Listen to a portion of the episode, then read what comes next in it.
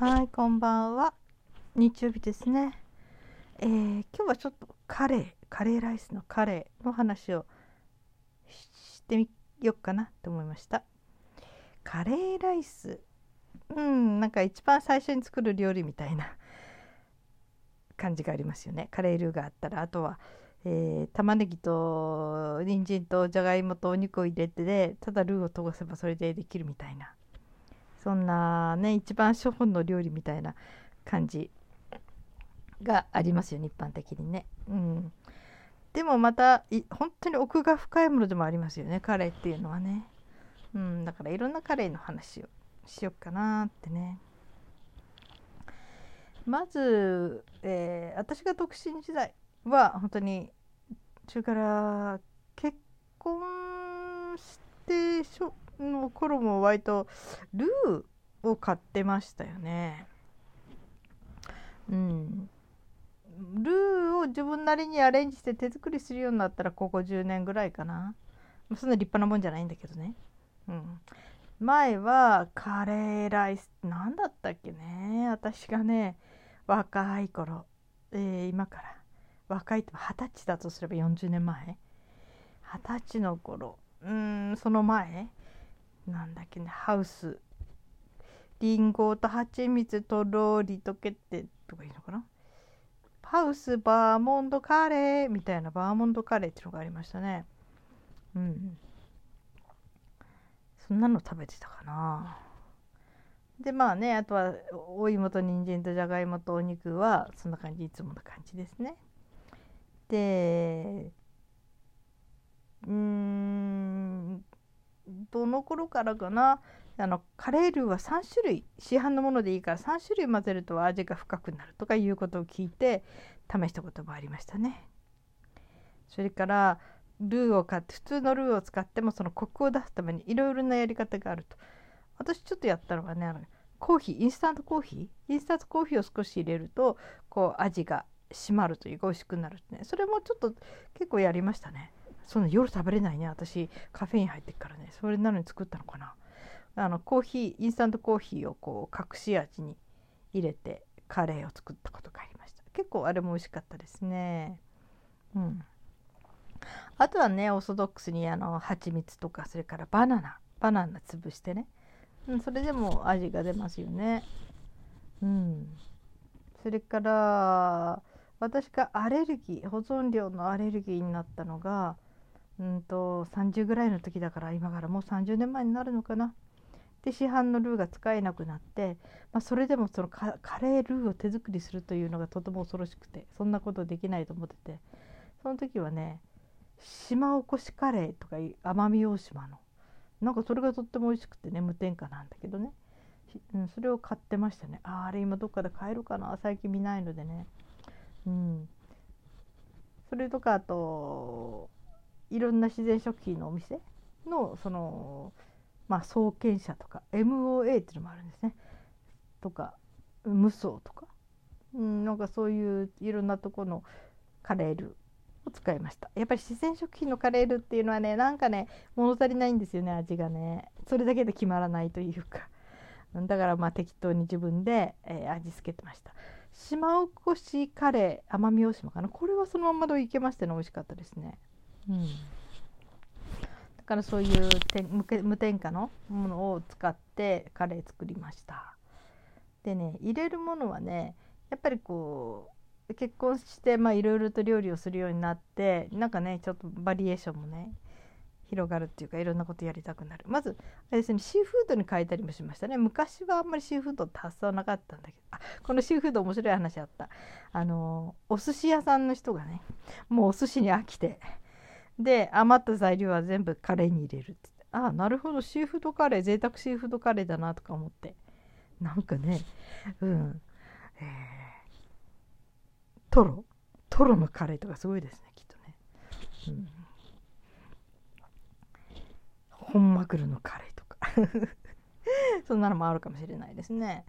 うん、と寿司屋さん。いやちょっと話飛びますけどね。この生寿司って結構ねあ美味しそうっていうのがあるんだけど生寿司屋さんの娘さんお寿司屋さんの娘さんっていうのはもう食べ飽きててある時修学旅行に親がね朝からもうウニとかいろいろ入ったもうすごい最上級ぐらいのお寿司を持たせてくれたんですって。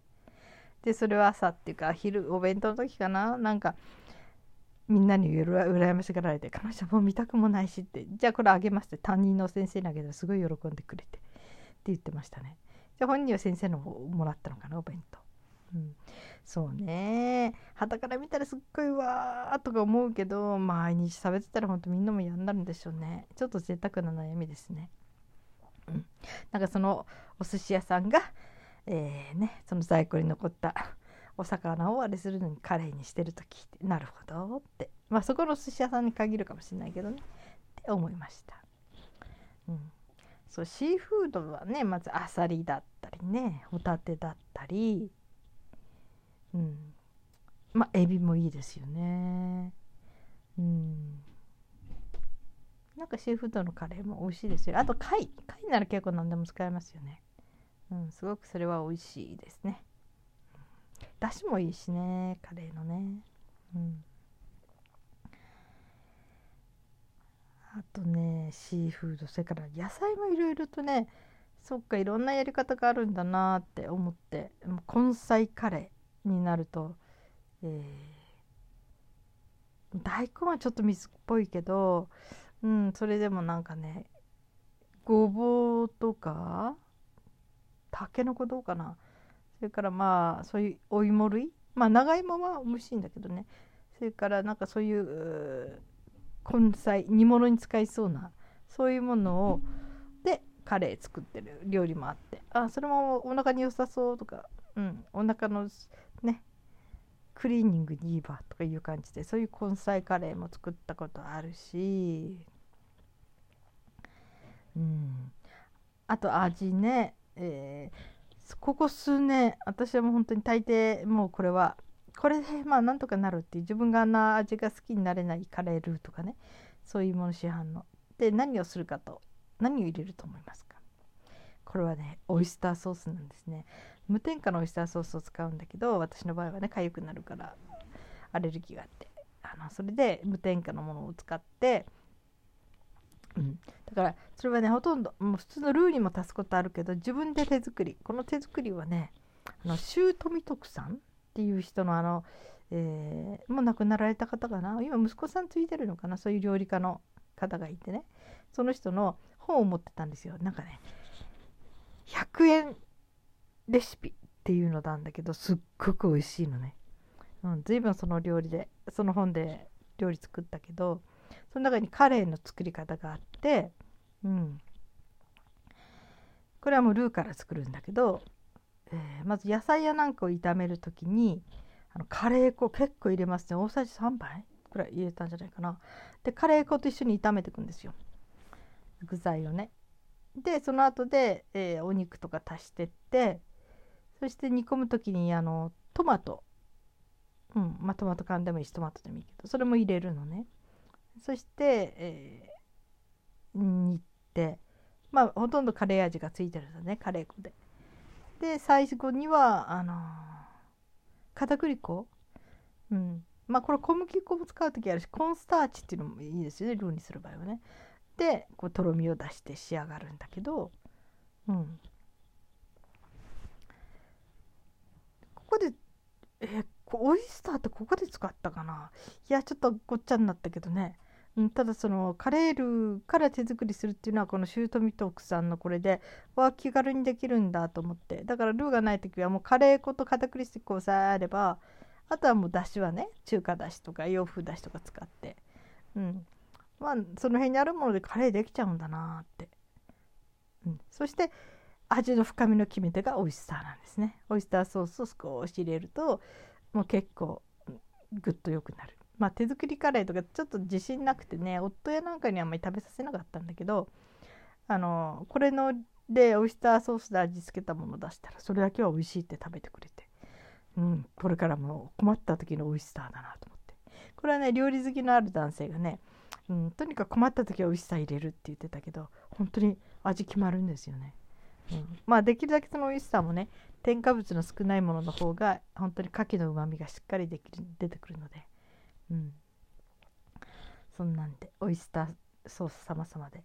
オイスターソースがあるとまあ大抵のルーどんなものでもまあ一応食べれる味にするかなみたいになるかなって感じですね。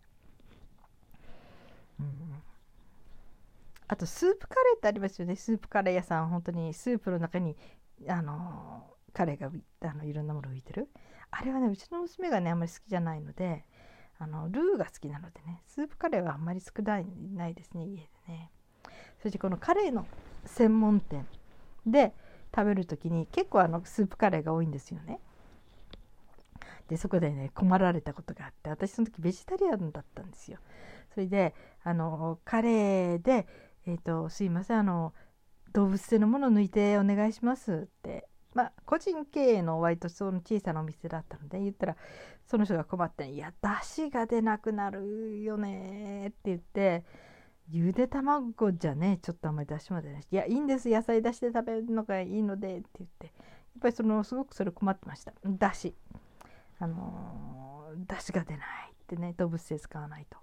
でもそうやって作ってくれて。ただそこは油でしっかり揚げるので全ての野菜をね、うん、まあそれなりにコクはありましたよね、うん、結構美味しく食べました。もう相当のいろんな野菜が入ってて普通ならそこにねドーンとお肉やなんか美味しいお肉とかこうちょっと厚みのある。なんか結構ねあのゴッポの穴蔵だったっけ？うんなんかそういうところでそういう名前のお店だったかな。結構ね知る人ぞ知るって感じで美味しかったんですよね。でそこで食べた日はお腹がすごくすっきり爽やかに次の日になるという。それぐらい食物繊維豊富ないっぱいいろんな野菜が入ってて。うんそこも美味しかったですね。うん。でそうね。うん確かにね。普通のカレーだとねあの魚介類とかお肉では出し取りますもんね、まあ料理人さんとしてはちょっとこう不満なんでしょうね。せっかく美味しいものを食べさせてあげたいのにってなんなんかこう自分としてはえー、力を半分出し切れてないような感じの半端なものを出してしまったぐらいに思うんだろうけどこっちとしてみればね野菜で彼が食べたかったから何の文句もなくて「ありがとうございます。いっぱい野菜入ったカレーで美味しかったです」って感じで出て出てきたけどね、うん、そうね。だからベジタリアンの時は本当にそうそうベジタリアンの時はお肉の代わりがねひよこ豆なんですよ。このひよこ豆ってあまり日本ってあまり有名じゃないけど、うん、私ね豆クラブっていうのに入ってたことがあってこう世界中のいろんな豆料理を楽しもうっていうんでちょっとずついろんな種類の豆とそのレシピが送られてくるっていうね。そういうのに1年間入ってたことがあるんです通信でね。いろんな世界中のお豆を食べていろんな料理があるんだなって知れて面白かったけど日本っていうとなんかお豆っていうとねなんか黒豆とか、えー、金時豆とかなんか甘いものとあとは大豆の煮物みたいなそんな感じのイメージがあるけどまあ、いろんな本当に豆肉とかなんかの代わりに主食主食っていうかなメインのもう食べ物として、うん、結構使われてる使われてますね日本以外ではね。うん、でそのひよこ豆そのひよこみたいなちょっとか形？からひよこ豆って日本では呼ばれてるんだけどその豆はほっくりとしてるんですね。ほっくりとしたちょっとクリッとまでいかない。ほっくりとした感じの感触で結構ちょっと大きい大きいってだ1.5ぐらい？そんなにないかな。うん1.5ぐらいの直径。うん。でそれはカレーに合うんですね。よくひよこ豆のカレーってレシピ検索したらすぐ出てくると思うけど。これはカレーの定番ですね。うん。結構美味しく食べれますひよこ豆ね。あとベジタリアンの時はねあの豆類で探すとムング豆っていうのがあるんですね。ムング豆とかねムングじゃレンズ豆。レンズ豆。うん、ちっちゃなレンズみたいっていうことで本当にこれはね2ミリぐらいの直径かな。そして厚さが平べったい円盤みたいな感じ？ちっちゃいちっちゃい円盤。で厚みが1ミリないですよね。5ミリぐらい。1ミリじゃなくて、うん、5ミリぐらいかな。なんかそういう本当にレンズのちっちゃなレンズみたいな、うん、そういう豆なんだけどこれがあのー、この豆のすごいとこはねあの水うんと水で戻さなくていいってことなんですよ。だからすごく手早いの。普通になんか野菜と一緒に入れるともう10分ぐらいで一緒に煮えちゃうので、うん、これも結構便利に使いましたね。この豆ね。レンズ豆。うん。色が2種類あるから緑っぽいのと何色だったかな。ちょっと度忘れ。うん。これもカレーに気軽に使いましたね、うん、だからレンズ豆のカレーかひよこ豆のカレーか、うん、結構カレーもそういう本当に相性のいいお豆と食べると美味しいです。うんえー、そんな感じで今日彼の話しましたね。あとはもうねそれぞれみんなあるでしょう家庭によってカレーのそれぞれのオリジナルレシピね。きっとも凝る人はねもう野菜からしっかり煮込んでねこの玉ねぎのみじん切りを本当に時間かけて飴色になるまで炒めてなんか水を一切使わないでその飴色になった玉ねぎをもう主に使ってカレーを作るとか言ってる人もいたし、ね、本当にもう相当の時間煮込んだものそのスープを使う人もいるし、まあ、いろんなスパイス、まあ、スパイスはね揃えましたね。うん。なんであんなに揃えたっけな。やっぱりカレーとかそのベジタリアンまあ私がアレルギーがあるのでいろんなものが食べれない？外のあの売ってね売ってるもの。だからもう大抵自分の家で作んなきゃなんないからもういろんなスパイス持ってましたね。オレガノとかクローブとか、えー、ロリアはスパイスじゃないか、うん、それからねあの、えー、すぐ出てこないダメだなとしとると。まあ本当に56種類ぐらいは持ってて大体それをいろいろ使ってカレールー作ってましたね。うん、あそっかベジタリアンの時にいろいろカレーで手作りするのに本当にスパイス56種類使ってましたね。うん、だからそういうふうにねいろいろとカレーは凝り出したらキリがないしそれぞれみんなうちのカレーが最高っていうものがあるんでしょうね。うん、そしてあとカレーね、あのー、使い終わった後にいやみんなに装いますよね。してお鍋に残っちゃったりうっすらすると。あれはねそこにコンソメスープとか言って溶かすとねあのカレースープになるんですよ。うん、そしてなんかねお鍋もきれいになるの。お鍋のねこうは内側についたカレーを全部こう落としながら、えー、スープに入れる。スープっていうかあの水にお湯に溶かして、まあ、そこにコンソメスープとか入れてね。